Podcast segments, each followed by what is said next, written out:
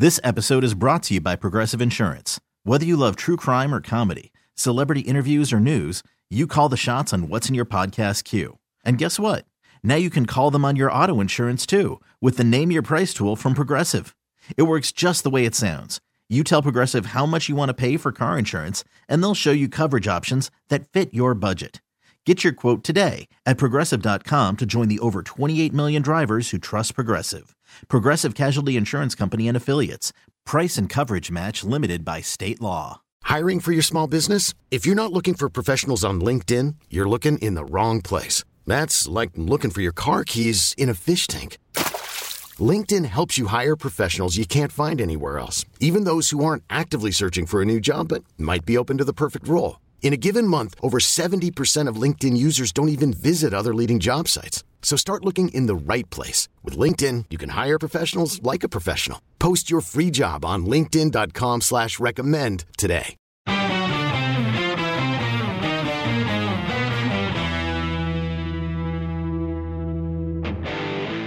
Oh, Oh, hi there, Al Dukes here. I started my New York City radio career on March 5th, 2001, when I was hired at WNEW to be the producer for The Ron and Fez Show. I had been living and working in Tampa, Florida for the previous seven years. When I left those seven years earlier, WNEW was a legendary rock station for many, many years. Loved listening to it when I was growing up. When I arrived, at the station had flipped to FM Talk with Ron and Fez in middays and Opie and Anthony's in afternoons. Over the years, whenever we talk about working at WNEW, everybody seems to describe it as the Wild West, hence the name of this podcast. To me and to many others, it was the last great talk station in the country.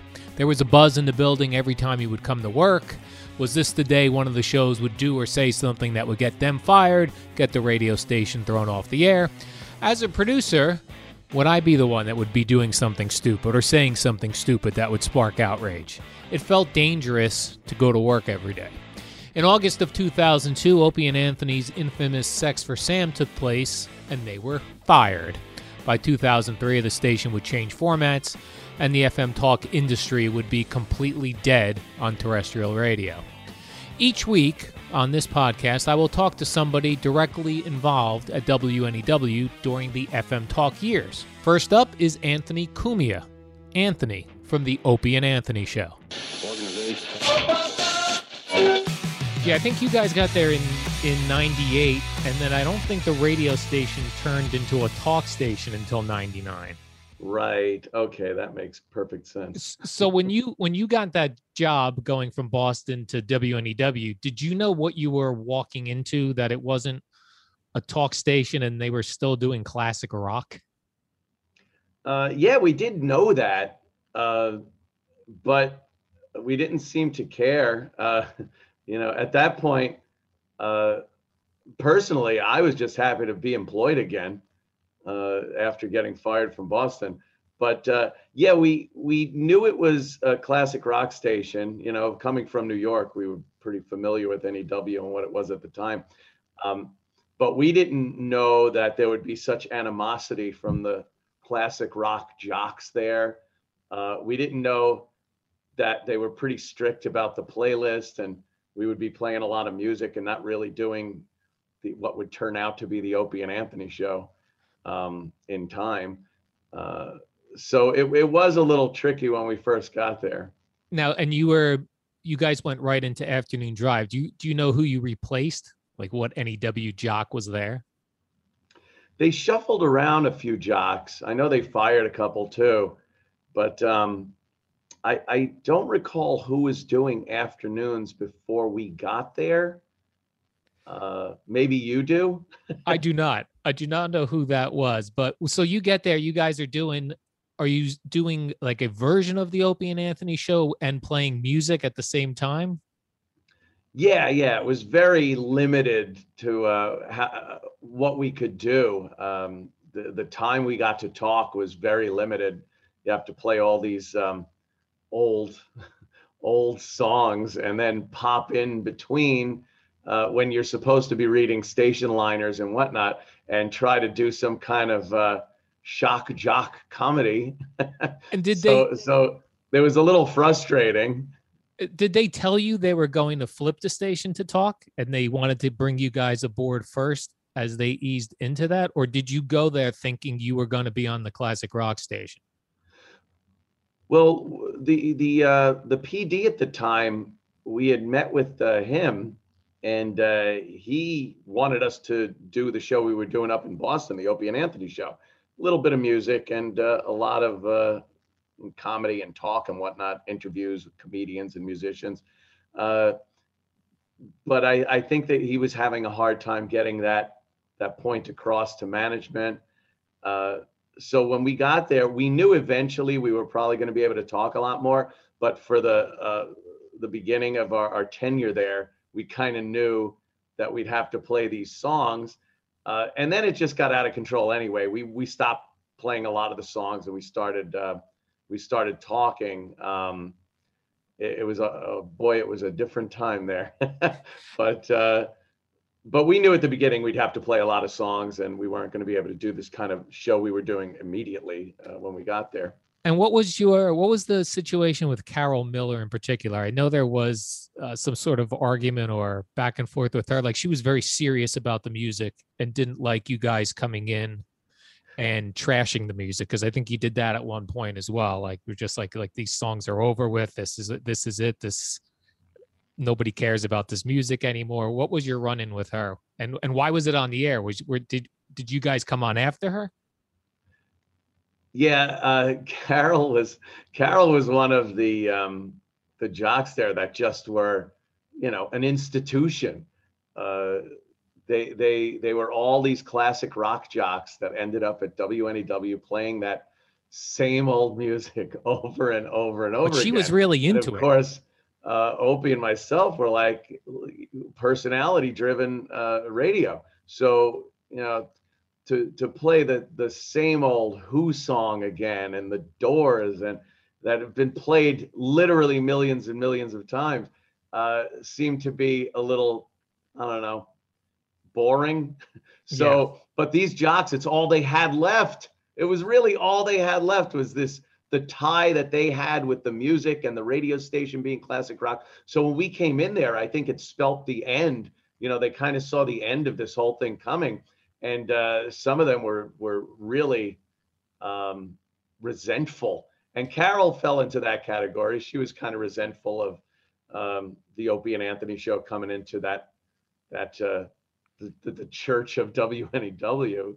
And um, yeah, we we used to have uh, uh, these these arguments and fights in the hallway about uh, the shows. She would have a snide remark about our, you know, shock jock type pee pee poo poo humor, what she called it, and uh, and we would talk about how you know nobody gave a shit about uh, another Led Zeppelin song. Um, and uh, it just made for a very uncomfortable atmosphere.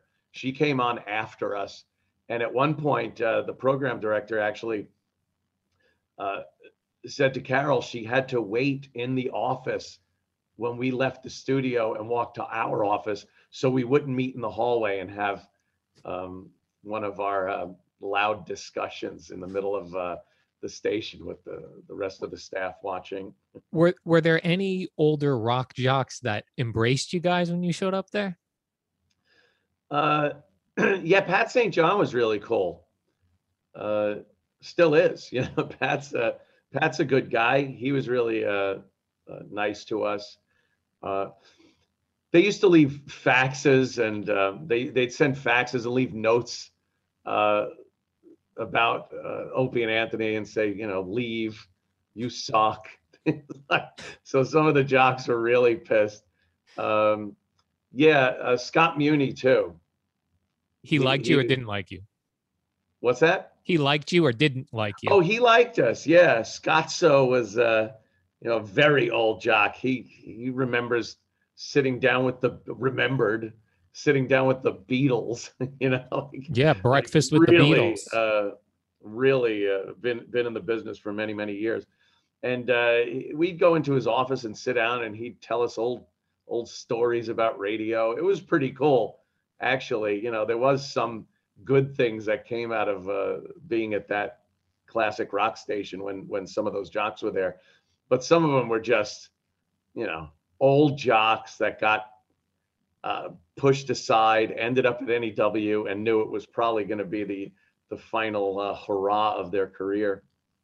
And then when that whole thing finally ended and, and it flipped to FM Talk in 1999, what other local shows did they bring in at, at the time along with you guys? Uh, God, there was um, various iterations of a sports talk show. oh, sports in, guys. In the morning was the sports guys, yeah, and and I think they called it the sports guys because it was constantly changing the the people on the show. Um, but that was, you know, that was kind of their attempt at doing a, um, I don't know, something that competed with Mike and the Mad Dog and um, uh, other sports programming in the morning. And then um, I guess in after, uh, yeah, middays was, uh, who was that? The, I know the radio, no, the radio chick was mornings after a while. Yeah. She got yeah, moved around a little bit. Yeah. Yeah. And then, uh, oh, they, they brought in like some syndicated programs or not really syndicated, but from uh, DC and stuff. Uh, yeah, I think that was a little later on when when they brought in Don and Mike. Are you thinking of? Yeah, yeah, maybe that was later. Yeah, that on. was a little yeah. later on. Well, so, Ron and Fez. Yeah, Ron, Ron and Fez. Fez were on also, who were just uh, great. That made for a, a really good combination. Uh, they came on after we did. Uh, At first, when I got there in March of 2001 to start with Ron and Fez, they were on middays. We were on noon to three. Yeah, that's right. Oh my God, I've I've blocked all this out. Yeah. And then they and then they moved us to uh, after you guys, which was seemed to be a better fit. And I think the radio chick, the radio chick was on middays, and then there was like a best of O and A slash Ben Sparks DJ segment. Oh my god! from oh like two god. to three, right? so it was like uh, it was best of O and A, and then at like two forty five, it would be Benny W, where he would play like some live Kinks song or something, right. and then into you guys at three, and then Ron and Fez at seven. But I remember there were many times like sitting in the back with Ron and Fez. You know, on the surface, you might look at their show and say, "Oh, they talked about you know your favorite candy bar." when you were growing up. Obviously, it was much deeper than that and more fun yeah. than that. But there were times when like you guys were doing such crazy shows that Ron would be sitting back to go, how are we supposed to go on now and do our topics when like you had the 55 gallon drum challenge going yeah. on. I remember that day in particular. Ron says like they're shooting girls with Uzi water guns filled with pig's blood, and now we're gonna go in and do what's your favorite candy bar? Like we, we can't do that. Yeah. So yeah, what? They, yeah, they they uh, I guess they they started out as ronandfez.com. Yeah, overnights. Yeah, yeah, that was doing overnights, and um, yeah, it was like kind of somehow related to the brand new internet thing that was yes, the on. internet. Yeah, that crazy new thing. And uh, yeah, then it kind of melded into more of a uh, a show that was conducive to being alongside the Opie and Anthony show at the time, because uh, they started doing some crazy things too. so, well, I think they started that because you know of where the, you know they were following you guys, and you and you had to have some sort of uh, something in the beginning of the show so that it wasn't like an immediate different show when when your show ended at seven. What was your show prep like back then? Like say at the height of opie and anthony on wnew what was that process like i know you had like rick as a producer ben was there stinky what did people contribute to the show and what was that was there talking before the show like how did you guys figure out how you were going to fill your four hours yeah, the uh, it, it was a, it was I think it was pretty original to the to a radio to do prep the way we did. It was a, a minimalist kind of a thing. Uh, we would go over all the newspapers, all of us um, would go through the papers, find stories that we liked, uh, something we could riff on or or do a bit about, uh, and then uh, Rick and uh, Stinky Garrett would would add some ideas of uh, sound, maybe what music to put to it, uh, uh, sound effects, kind of a thing, and and we would just roll like that. We rarely talked about what we were going to talk about on the air. It seemed to uh, ruin the spontaneity of it. Uh, we liked being given a situation and then just dealing with it live as it happened. Uh, that seemed to be the best way to do things. It was surprising to everybody, including ourselves, and um, spontaneous uh, in a way where the audience knew it was a lot of these things were were being constructed right in, in front of them. Uh, so it was a pretty original way to do radio. I think that was part of um, the success story. Uh, but yeah, it was a pretty minimalist approach to uh, show prep. Now, one of the things when I first got, like, I was a huge, I grew up a huge Howard Stern fan, as I think mm-hmm. you were a big listener as well. And when I first got to NEW, you know, when you were a big Howard fan back then, you hated everything else. Everything was a rip off. Like I thought, oh, Opie and Anthony, these guys are ripping off Howard. Yeah. You know, when I first, very first got there. But one of the things that I learned from Ron and Fez was they would do a lot of sort of wrestling type things where the audience wasn't in on on the the the hmm, I don't want to say fake part of it, but it was more like created drama, like wrestling might be and I never thought that that was a possibility. And uh, and and and having listened to Ron and Fez do it so smoothly, I started to think back on the Howard shows that I listened to, and I thought, well, was was any of this stuff fake or set up? Mm. Was did you guys do any of that on Opie and Anthony during the NEW years, where there was like set up? Where you would set up uh, either the producers to do something stupid on purpose, or a listener, or or was it all sort of real? Yeah, with the uh, it's a great point about Ron and Fez. They were uh, the masters of that. Masters. I mean, you know, it was they would play a work to the end, uh, and it was uh, it was really entertaining. Uh, we didn't do that. I don't think we could do it like that. That's how good Ron and Fez were at doing that. You look at it and go like, we weren't people that could do some type of um, scripted thing or or just even an idea that we knew beforehand we were going to talk to a guest and tell them to do a certain thing and have a villain it, it just wouldn't have come off um, sincere looking sincere uh, no we just we just rolled with whatever really happened um, we we would agitate people we would get people annoyed uh, but their reaction was was absolutely honest. Um, yeah, we would take uh, people and kind of manipulate them into doing things that uh, that maybe they didn't originally want to do. That we knew was going to be entertaining. That would make some drama for us, but it was all uh, on the up and up. And I always wondered this, and, and this is maybe a question for Opie, but you, you might know as well. Like I always wondered, did Opie know that Ron and Fez were using me to screw with him, or did he really think I was a weird guy? Uh, he really thought you were a weird guy. I mean, that that was uh, an incredible uh, work, and it was hilariously funny. Again, it's textbook Ron. oh, it was know, unbelievable! Yeah, doing something like that. I mean, I don't know till just recently perhaps uh, people in the audience and perhaps even Opie would be like, how is Al still doing something in radio? like, how, how would someone so odd be able to hold down a job that long? But uh, yeah, it was just the, the brilliance of, of uh, Ron and, and you being dedicated to the bit. Yeah, even like when when I had got drunk that night and I and they uh tricked me into making out with a man and then I and then I kicked over your foosball machine. Yeah, yeah. Or your foosball table.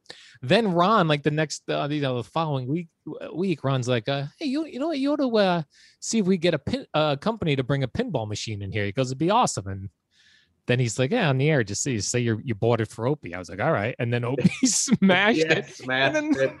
And then the guy was like, did you guys smash my pinball machine? Yes. yes, we did.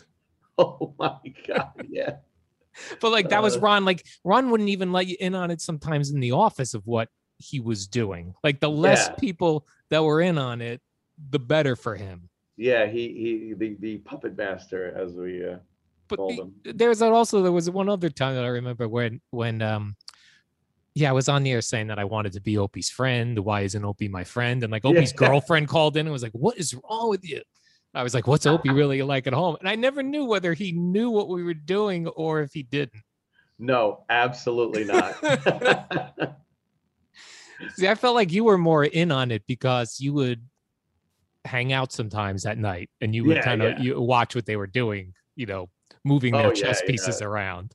Those were some of the uh, the greatest times I remember at NEW, where after the show, going back into the office, we'd uh, hang out with um, the O and A show people. You know, I'd, I'd hang out with Garrett and Opie and and Ben, and we'd drink back there and smoke, and I'd play video games, and uh, and then I'd I'd pop into the Ron and Fez show and hang out there, and and you know they had a lot of audience members come up there. And uh, we'd we'd hang out and and again drink and smoke. And uh, it was like a party up there. As I said, like anybody I talked to that worked there during that time, they'll they'll always say it was some version of you know the Wild West. Like there didn't seem to be anybody in charge. yeah. You know, I would I would uh, we would do those drinking shows on Friday night, and I would expense three hundred dollars worth of liquor, and it would get it it would get paid. It's so, it was so bizarre. Like nowadays, you don't even get anywhere near doing that sort of thing. Did you have a lot of interaction with like Jeremy Coleman, who was the program director, Ken Stevens, I think was the GM at the time? Did you were they very involved or very hands off?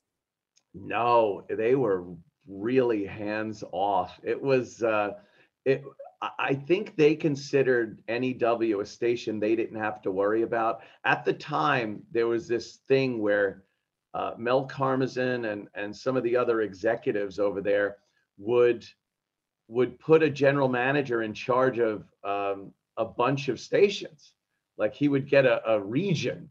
So oh, uh, Ken has to take care of Washington D.C., New York, Philly, things like that. And and they were so busy with other stations, and they figured that NEW was kind of on autopilot. Uh, so they didn't have a lot of interaction with us unless there was a problem, and there turned out to be some problems over the years. uh, but and I was really kind of the steer clear of the boss guy. Opie enjoyed more talking with Ken and Jeremy about radio and things, more of a traditionalist. Um, I just thought, like with every other job I had, the less you saw the boss, the better. Right. Just do your job, go home, and and you know go. Whew, I didn't have to see the boss today. That's kind of how I felt. Um, uh, there were weeks that would go by where we didn't see the GM, and Jeremy was, uh, you know, we we got to the point where we were able to kind of manipulate him. Uh, he wasn't really a guy that could uh, dominate employees. No. So we were able to do things that, you know, it, it was really the last gasp of the shock jock era. Uh, and and the ability to just do some of the most outrageous things uh, with relative impunity. I said it's like it's like um the only thing I can compare it to is in sports. Like if you are a really good athlete, th- your coach and the owner Mm. can do nothing to you yeah, because you're so good and you're not replaceable. And that's Right. the situation you guys were in there. Now, one of the one of the things, you know, in a, in a lot of the the country, uh, when when Howard was coming along and and you guys were uh, getting those same stations that Howard had, you would get the afternoon show. In New York, you know, Howard had his own thing going on at K Rock, um, but there was a time when uh, there was rumored that you guys were not allowed to say Howard Stern's name, and and I can say that was true as I had to work the dump button, and we had to take out any reference to Howard Stern, including you going "hoo hoo Robin." Um, and it was funny I, when I when I first got the job doing the dump button, Craig Schwab was doing it prior, and yeah, he was and he was told to take out any Howard Stern references. And I know there was a little while where you were calling him Big Bird, and that was going through as if like Craig Schwab had no idea that Howard Stern was was Big Bird. Yeah. yeah What Big was there an was there an incident that a particular incident that caused uh you guys not to be able to mention his name? Yeah, there were a few. There were a few that built up to it, but there was a um, a a proverbial straw uh, in that whole thing. Uh, apparently, Howard's uh, daughter went to the Jingle Ball uh, for what station used to throw that? Z100. Oh, Z100, right? Another station from the past. Uh, yeah, used to throw Jingle Ball. It was a concert, I believe, Madison Square Garden. Just a huge thing with. They um, still do it by the way every year. do they? Wow. Yeah. so uh, yeah so apparently um, howard's daughter went there and uh, maybe had imbibed some alcohol or something else um, and we had a lot of cop fans. Oh my god. So many of the nypd guys were fans of the ona show. So they would tell us things that were happening. We got a call from keith the cop and he said uh, yeah i'm getting a report that howard's daughter is at the hospital and um, you know they're they're Howard's here and uh, Beth uh, not Beth at the time it was uh, his wife. Alison. yeah Alison. Ooh, Alison. And uh, and uh, they seemed very upset. Like he was giving us a blow by blow description of what was going on. And it you know it just turned out to be the daughter probably um, like girls do were out having a good time and uh, maybe drank a little too much and they took her to the hospital. But we thought it would uh, would be a great opportunity to do um, a bit.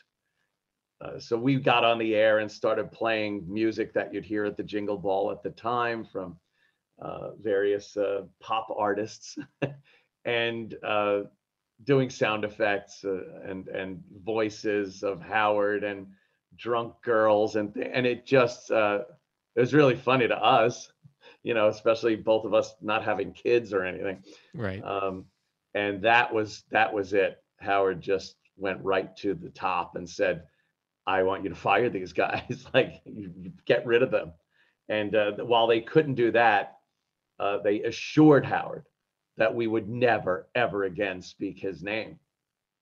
And we were told uh, not to say his name anymore. And it made a lot of that made a lot of animosity and resentment. We didn't like being told we couldn't do something especially something like that. It wasn't like the FCC rules or company policy kind of a thing. It just was a very personal thing that uh, we weren't allowed to mention Howard, kind of a power play.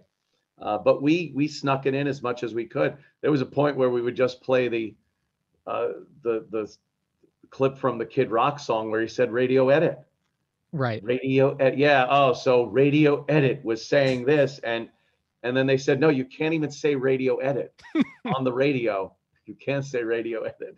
So it really got uh, out of hand um, with management. Uh, that was probably uh, up until we got fired. Um, that was probably the biggest thing that management had to deal with was us talking about Howard, and they would be dragged in and have to uh, explain to uh, Mel and other people uh, why we were talking about Howard. Which is funny because, you know, uh, he spent his whole career trashing Imus and Mancow and Yeah, yeah. all, all Yeah, these guys was- along the way.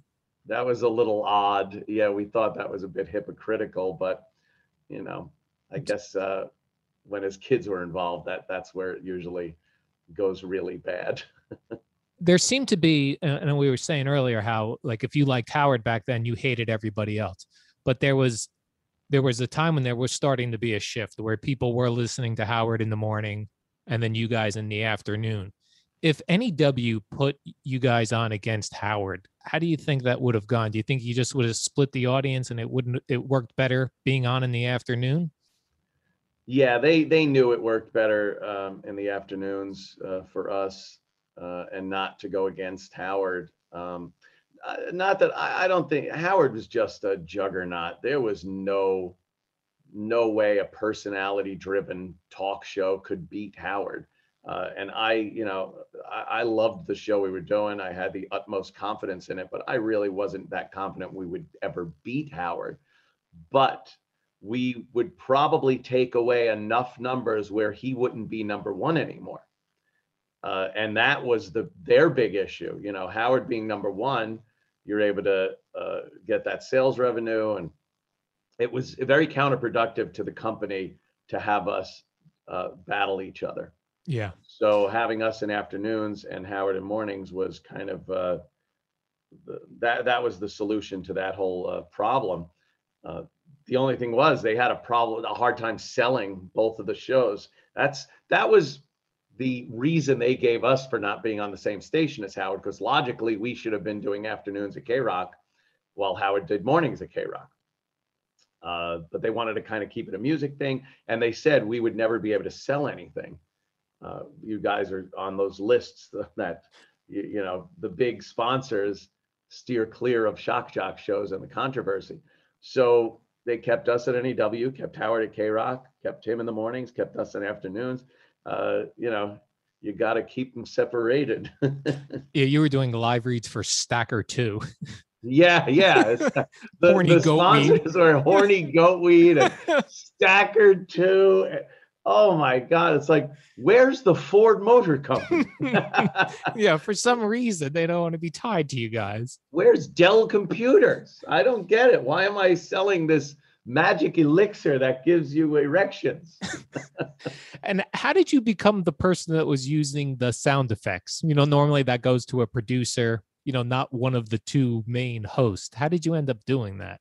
Yeah, that was something I, I loved doing. Um, and that that's a kind of a tribute to to Fred Norris, man. I mean, like you said, being a Howard Stern fan, I was probably right there as one of the biggest fans. Like if you took the category of of the biggest Howard Stern fans, I would be in there. And the way Fred worked those sound effects was so funny.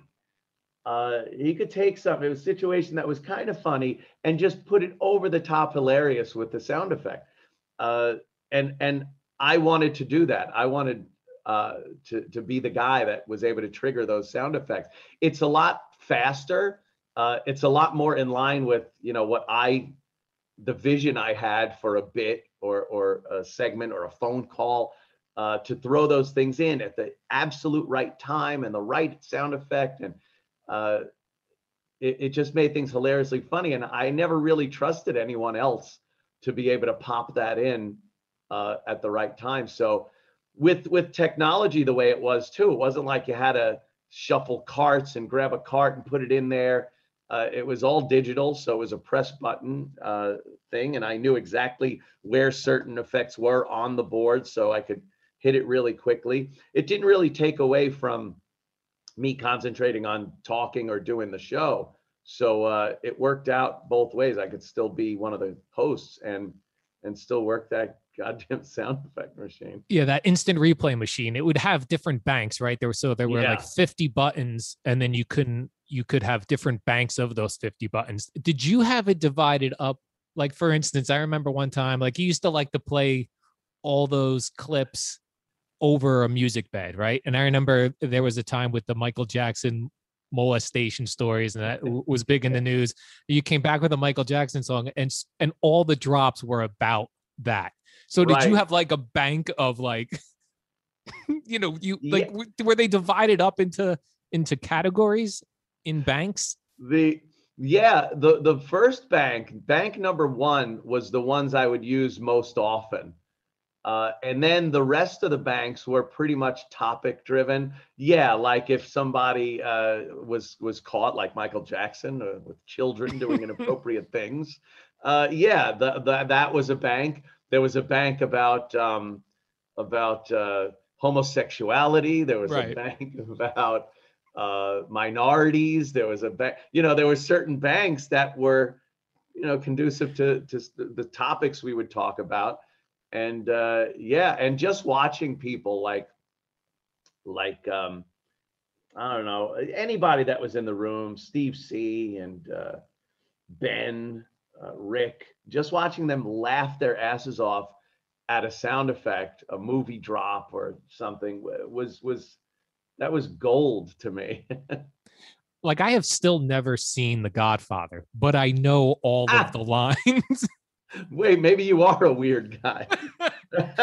Who hasn't seen The Godfather? Too long. It's three hours long. It is very long. Uh, let's talk about the dump buttons. So, yeah. um, so weird. So, so Craig Schwab, who was the assistant program director at the time, he was doing the dump button. But then I, I moved. Honestly, I needed to get off Ron and Fez. I was like too stressed out from that show. It was making Yeah, me they- crazy. They rotated people in and out of that show quite often. I and I, uh, I know. Like looking back, some people think I like worked on that show for five years. I was only there like a year and a half.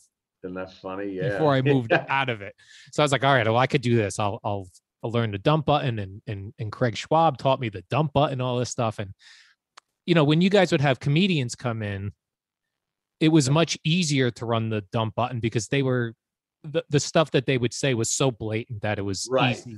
But like you and Jimmy were so good at walking that line and you know whoever was working the dump button really had just i think it was like between three and eight seconds to make a decision on in the context d- do we know what this means Uh, and then and then the other thing was I, I was just getting done training with with craig schwab and then that friday was going to be sex for sam oh God. and I said to I said to him, I said, "Do I? You're really gonna? One of my very first days is gonna be sex for Sam." He goes, "Listen, that's the easiest day." He goes, "They're super aware of what they're saying because of the Oh, content. God. That it's gonna be no problem." So of course that went went on, and and and there were things, uh, words that came out over the the air that I dumped out of that were graphic in nature, but right. I always wondered after that ended, when when the Sex for Sam thing happened and it blew up, you know, what came out of your speakers was not offensive. What happened in the church, I guess, was offensive. Right. Right. So yeah. were you were you were you mad at anyone in particular that that happened? Were you mad at me? Were you mad at Paul Mecurio, the the comedian who who kept pushing and pushing and pushing? Were you mad at yourselves for doing that? Like wh- where where were you when that whole thing ended? all all of the above i i was just like generally angry that that the whole thing happened and uh you know you try to you try to cast blame and then after a while um after a, few years actually uh you start realizing oh yeah i i have to be responsible for my own actions and uh, what happened on the show that day so the, I did go through a while though where I was just pissed at everyone, Mecurio, and like, what an what an idiot! Why did he do that? Why did he say that? Well, he could have just left, and the coulda, shoulda, wouldas going through your head, and I don't know. I I, I think though, it was kind of the whole thing was coming to an end. That whole shock jock thing was really in its death throes. But um, did that kill it, or was it? You think it was heading that way prior to Sex for Sam? I think that had something to do with it. I think also the Janet Jackson thing uh, had something to do with it. Uh, this weird fake morality that started oozing into society. Um, uh, the the the cancel culture, if you will. you know, yeah. even looking back at the original days of what we call cancel culture now, just the the very few people that are supposedly offended that want people gone. That's that's pretty much what what we were in. We were constantly trying to avoid that, uh, but we were constantly trying to get people to try to cancel us.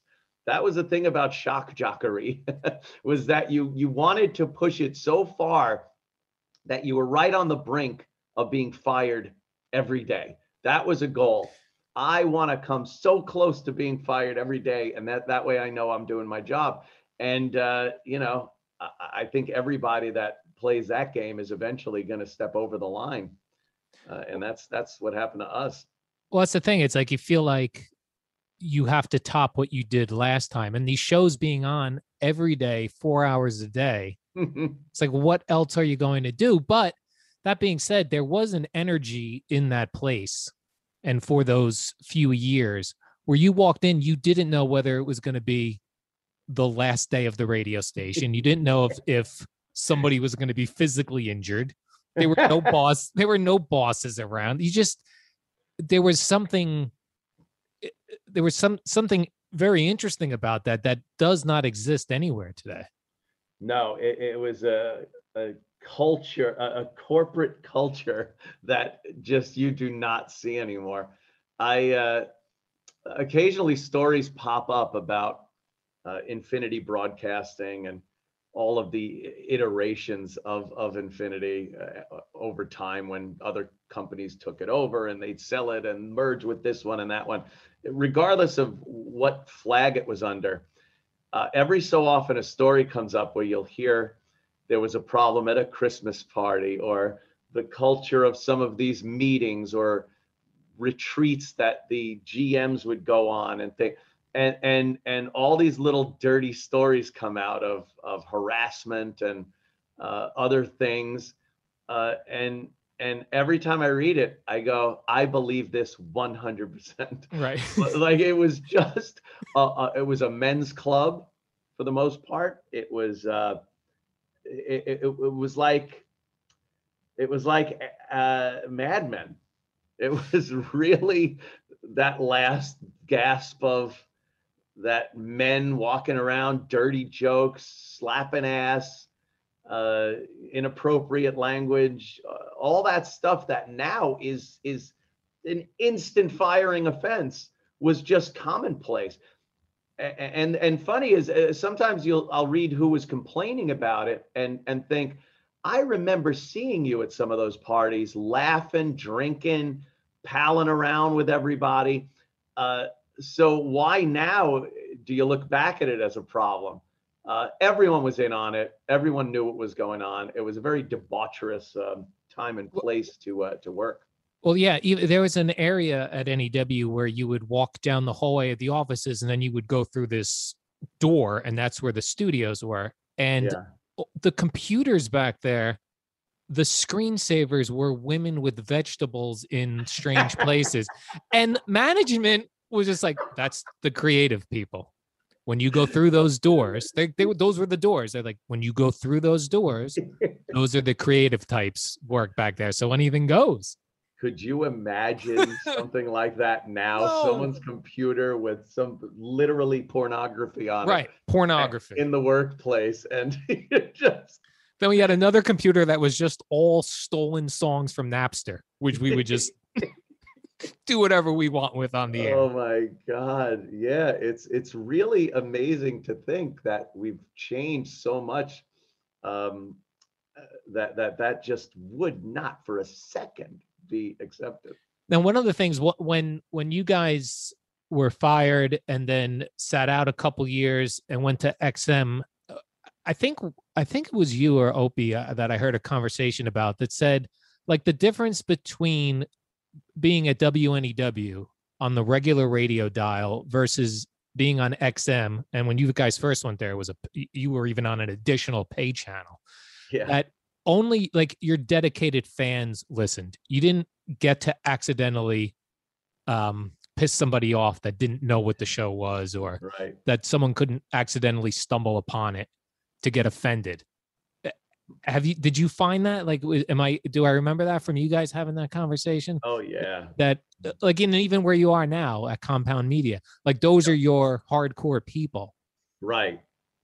It's uh yeah that was something that was um we were pretty concerned about that.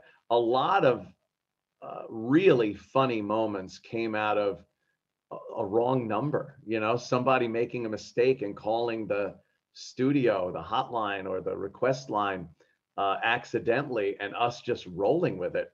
Uh, and those things just wouldn't happen. Um, or somebody getting mad. Yeah. Uh, we used to get people that called up and said, shut up and play the music because they were pissed that it wasn't classic rock we were playing. And we would go off on them. And, and, you know, people like that kind of combative thing on the phone. Um, and then just getting attention. Yeah, if we did something that um, offended somebody and they wanted to pursue it, uh, sometimes you'd get press. Sometimes it would uh, make for a great radio segment. but when we went to yeah XM subscriber based uh, platform, uh, that just stopped, and it was something that you know we we remember um, liking having in our arsenal, but uh, you know we had to move on. It just wasn't it wasn't the same um, wasn't the same kind of atmosphere anymore. And then and I know the company tried to kind of redo the format again with Free FM at 92.3 when Howard left, but at that point, the format was really dead, right? There was there was there weren't many people that could do those types of shows. You weren't really allowed to do the type of shows. And do you do you would do you think the Opie and Anthony show from NEW was dead at that point? Mm, Like not- as we knew it from NEW. Like Yeah, from NEW to it- 92.3 and those years in between, did something disappear from the magic of that show? Yeah, yeah. A lot of restrictions were put on us uh, as far as what we could do in studio. They started worrying about insurance. They started uh, worrying. We used to do, um, we used to do things like like the 55 gallon drum challenge. That you know you couldn't do that. Someone might die. you know, it it uh, it became something that um, corporate started getting involved in they started dipping their hands in and the lawyers and insurance and and um, management started just saying yeah you can't do that anymore. Well and opie's opie's thing was always to say no your job is to figure out how we can do it. And they said um, it can't be done. Yeah. and and they started restricting us from even having girls undress in the studio and things like that. And that's when we knew that whole genre was done Well, that's the other thing. Like even in the in the early days of the WNEW website, you guys were able to post topless photos of listeners. yeah All Yeah, somebody had to do is click that. Uh, yeah, I'm, I'm over 21 or whatever it was, and you click the button. That would Yeah. like you would bring that down to a guy who worked in the computer department, and he would put them up on the website. It was uh, yeah that was um again another thing that you just wouldn't see now uh but the audience wanted to see it. Uh, it was kind of the beginning of that whole thing. Let's put video up and pictures of of what used to just be the theater of the mind part of radio.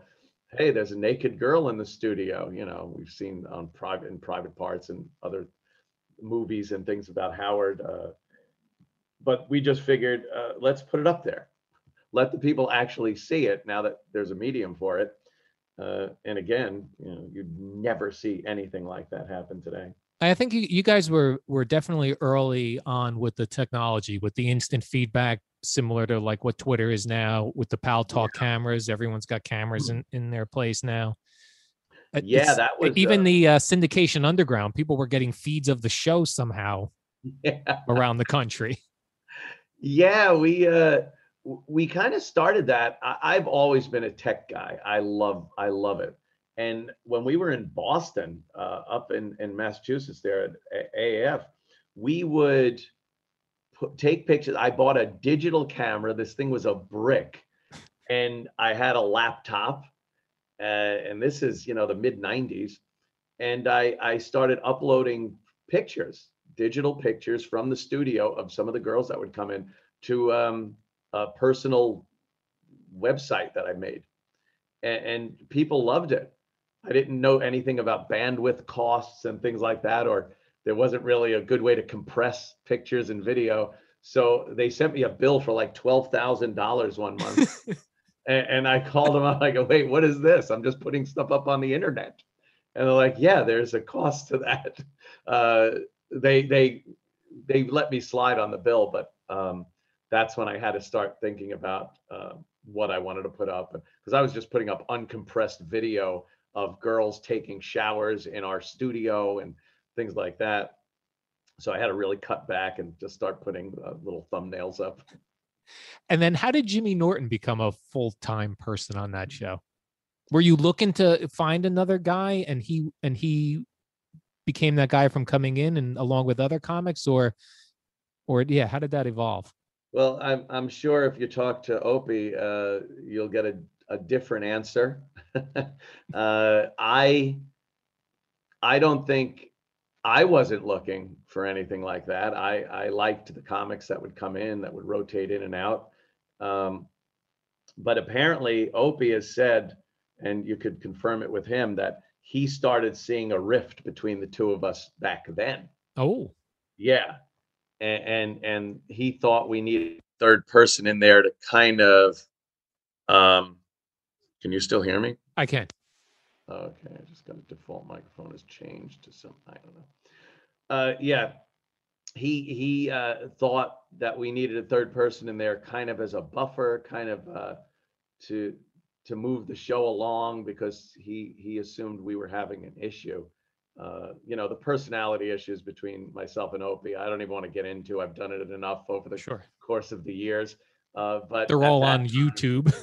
yeah yeah at that time um you know i was still skipping around everything's hunky-dory and he uh, apparently had some issues with our relationship uh so jimmy had come in with dice uh dice was going to be in the area and we loved having dice on as a guest and uh jimmy was on tour with him and he brought jimmy in and jimmy sat down and was just hilariously funny of course uh, and uh, like myself, Opie had approached Jimmy and said, "Hey, would you like to come in and you know maybe come in next week?" It's the same thing he uh, did, did to get me on on his show. right. and, uh, yeah, and then Jimmy just started coming in, and when it came time to negotiate some things, uh, we got some money for Jim, and he became a kind of a part-time, full-time member uh, of the show.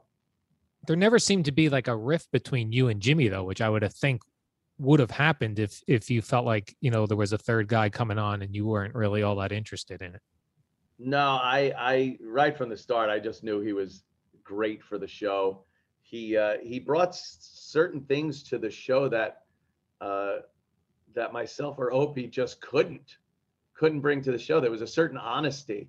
You know, we, we had done uh, in our radio careers up until the point where Jimmy became part of the show. We had constantly hid things. Uh, we we didn't know that it was kind of a good thing to acknowledge that a joke bombed. Um, we, you know, uh, self kind of um, making fun of yourself, uh, goofing on yourself, things like that. Jimmy brought to the show. We were standard like shock jocks, so over the top, um, always uh, right, always, um, you know, you're goofing on someone else, never yourself and Jimmy brought that whole aspect to the show where a joke would bomb and Jim would look and start laughing and he goes, oof, ugh. and, and and we'd sit there at the beginning, we were horrified. Like, what's he doing? Why would you acknowledge that the joke bombed? And that was his, you know, comic thing coming through. And it worked so well. It really changed the dynamic of the show in a way. Yeah. Uh, and then when you guys were bringing in all those comics, was that it was sort of like you know the one of the things I always never that I didn't like about Howard was where he started bringing in celebrity guests, and I always felt like when you guys are bringing the comics, they would come in and be part of the show as opposed to being interviewed. Yeah, there could be a comic that, you know, on stage, hilariously funny, the act is great, and then they really didn't have an ability to sit down and just bullshit with guys. Like that was the biggest part of our show was just guys sitting in a room and talking about guy things and busting balls and laughing and and you know most of the New York comics from the Comedy Cellar and Caroline's and uh, you know the big the big clubs in in the city were hilariously funny guys just hanging out. Uh, so when we got the likes of Patrice O'Neal and Otto and George, Rich Voss, uh, Bob Kelly, Nick DiPaolo, all those guys were just funny guys. Uh, and we'd rather have one of those than 10 guys who are going to come in, sit down, and do their act and you know hand us a piece of paper of topics to ask them so they could just do their act. Um, i think we sold a lot of tickets for these guys because the audience liked them as people and and knew when they were talking that they were funny guys and their stage show was probably hilariously funny even though they weren't doing it on the radio uh, on on our show. Uh, and it did work out exactly that way. People uh, became very fond of these guys uh, and how funny they were just being guys. We we loved that aspect of the O and A show was just the hang out and and bust each other's balls. Yeah, all of those guys. I, I that was my first introduction to all of those comics. You know, Bill Burr, all those Yeah. guys was was coming Yeah, through Bill. your show. Yeah, yeah. They, uh, you know, at that time, comics looking for any outlet. You know, a bunch of a bunch of whores, so they'll they'll go on any show to promote themselves. Uh, but our show was starkly different. It was uh, a place where they could just sit down, kind of reminiscent of the uh, the famous table at the Comedy Cellar, and uh, talk about things, talk about life and you know relationships. um just hanging out. Did things like Tough- that, and- did and Tough Crowd- really well. Did Tough Crowd come from that, or did your Yeah, bringing yeah. in the comics come from Tough Crowd? I, I don't No, remember I, which. I think Tough Crowd came from that. Tough Crowd kind of um, uh, spawned after we got the boot. Yeah, because it was uh, all those same guys. Yeah, it was the same guys, and it was kind of the same thing. Let's talk about what's going on in the news, and in between, we'll uh, rip each other apart. Uh, yeah, yeah. Colin's no dummy. He knew that was a, a great format for a show. Um, so, Another show yeah, that, would never would never air today. Oh my God. watching some clips, watching some things from the Patrice documentary that uh, is up on Comedy Central. It was just like the stuff we got away with. And until you see it again on video or hear it on audio, you, you can't believe it. Like I, I think of some bits that we did or segments and things we did on NEW that I'm sure were on satellite radio, but they weren't. It was on regular over the air broadcast radio. And, and, it's insane to think. Well, even just in the time from NEW to 92.3, when when I was on the dump button at NEW and uh, John Entwistle from the Who died, and a caller suggested maybe Dice Clay would join the Who, and then you were doing all you were doing all these Who songs as Dice Clay, and you had your own sound effect of a beep, right? So you were Oh, were do- yeah. you were doing squeeze box as Dice, but you were saying like puh, then the beep, ussy, right? yeah. and that and that aired like that. But then when when we went to replay it at 92 3 a couple years later, I had to go through and take out all of that, like even bleep those fully. So just even in that time, things kept evolving as far as like what was no good anymore or what was okay. Yeah, yeah. I forgot about that. Some people uh, post videos. There's so much stuff up on YouTube, and um, they'll they'll post something that I haven't seen or heard in in years, maybe a decade or two, and I just start laughing my ass off. And it's funny. It's like you're laughing. Why are you laughing at yourself? And it's like, no, I'm I'm laughing because it's Dice singing Who songs. like I I don't think it's me doing it. It's Dice singing Who songs, and it's hilariously funny. Uh, yeah, so I'll, I'll still listen when somebody posts something. I'll listen to it and go, "Oh my God, how did we, how did we get away with that on regular radio?" So Right. yeah, I did not envy you guys in the dump room. Um, there was a lot of resentment to you guys, uh, at you guys, but uh, what a thankless job that was. I have to be the guy that cuts off something that these guys in the studio want to do and the people listening want to hear. And and oh, the villains it made over the years. Yeah, that's why how I knew it was over at uh, K Rock when you guys were super nice about it and coming down the hall and going, "Hey, we want to play this." What? Yeah. like, Who are yeah. these guys?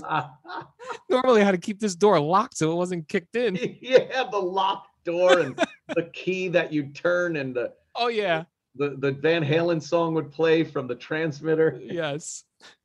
Well, I appreciate you uh taking time to do this. I, I really wanted to like I think back on on NEW all the time and and Yeah. it's what I want radio to be now. And unfortunately it, it just it just doesn't exist anymore. Like that format doesn't exist.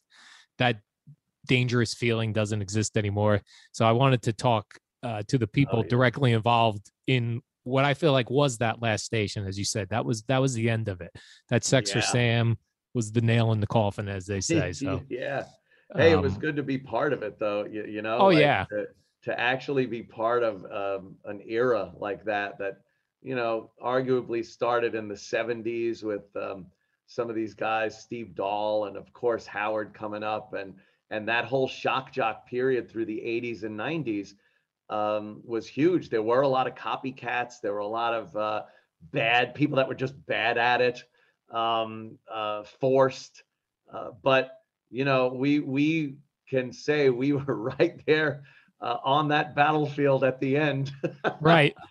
And do you think like is it better like it's like that Neil Young lyric is it better to burn out or turn to rust? Like would you prefer like what happened to you or what Howard's doing to his yeah legacy? I I, I kind of like uh, that we went out the way Yeah. we did. It it is part of radio lore uh, as it goes. Um, you know, I'm still I'm still having fun and doing uh, my thing now, so I enjoy talking to people and um, you know how long how, how long are you on a day over a compound? Uh, two hours. Um, That's the way to do it. These four hour a day, shows. four days a week. Perfect. Oh yeah, I love it. Been seven years now. Can't yeah.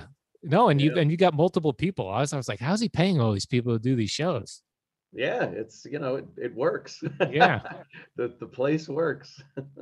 And you do that from your house or you have a studio in New York still? no I got a studio in New York now. Uh, I've had that for six years. I, I only did the show from my house for a year, and then we got a studio at uh, 35th and Broadway, right Nice. by um, the Garden, Penn Station. And uh, yeah, we we do it in there. We have a whole control room, um, studio set up, a green room, kind of hangout place. Uh, yeah, I got a lot of really funny people, people that get it, um, that aren't afraid. We've been doing these comedy tours now too, where we uh, do co- uh, comedians of the compound, and um, we're going all over this summer: Austin, Cleveland, Boston, Philly, and uh, you know, while they're not these giant virus tour things that we had uh, we were doing um, with O and A, uh, it's great to get out and still see the people having having a great time. Yeah. And you have people all, all around the country that are subscribers. Yeah, yeah, it, it, all around the world actually. There's people I hear from Ireland and Australia and uh, you know Italy. it's it's pretty amazing. Yeah. Well, uh, thank you very much for doing this. I appreciate Oh, it. Oh, Al, no problem. man. awesome. I, I love it. Love talking to you about uh, about this shit. Take it easy. See ya.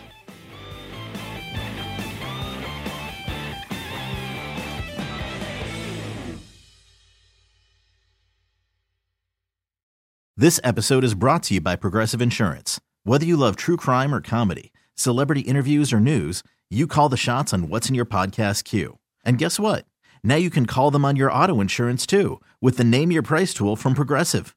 It works just the way it sounds. You tell Progressive how much you want to pay for car insurance, and they'll show you coverage options that fit your budget. Get your quote today at progressive.com to join the over 28 million drivers who trust Progressive. Progressive Casualty Insurance Company and Affiliates. Price and coverage match limited by state law. T-Mobile has invested billions to light up America's largest 5G network from big cities to small towns, including right here in yours. And great coverage is just the beginning. Right now, families and small businesses can save up to 20% versus AT&T and Verizon when they switch. Visit your local T-Mobile store today.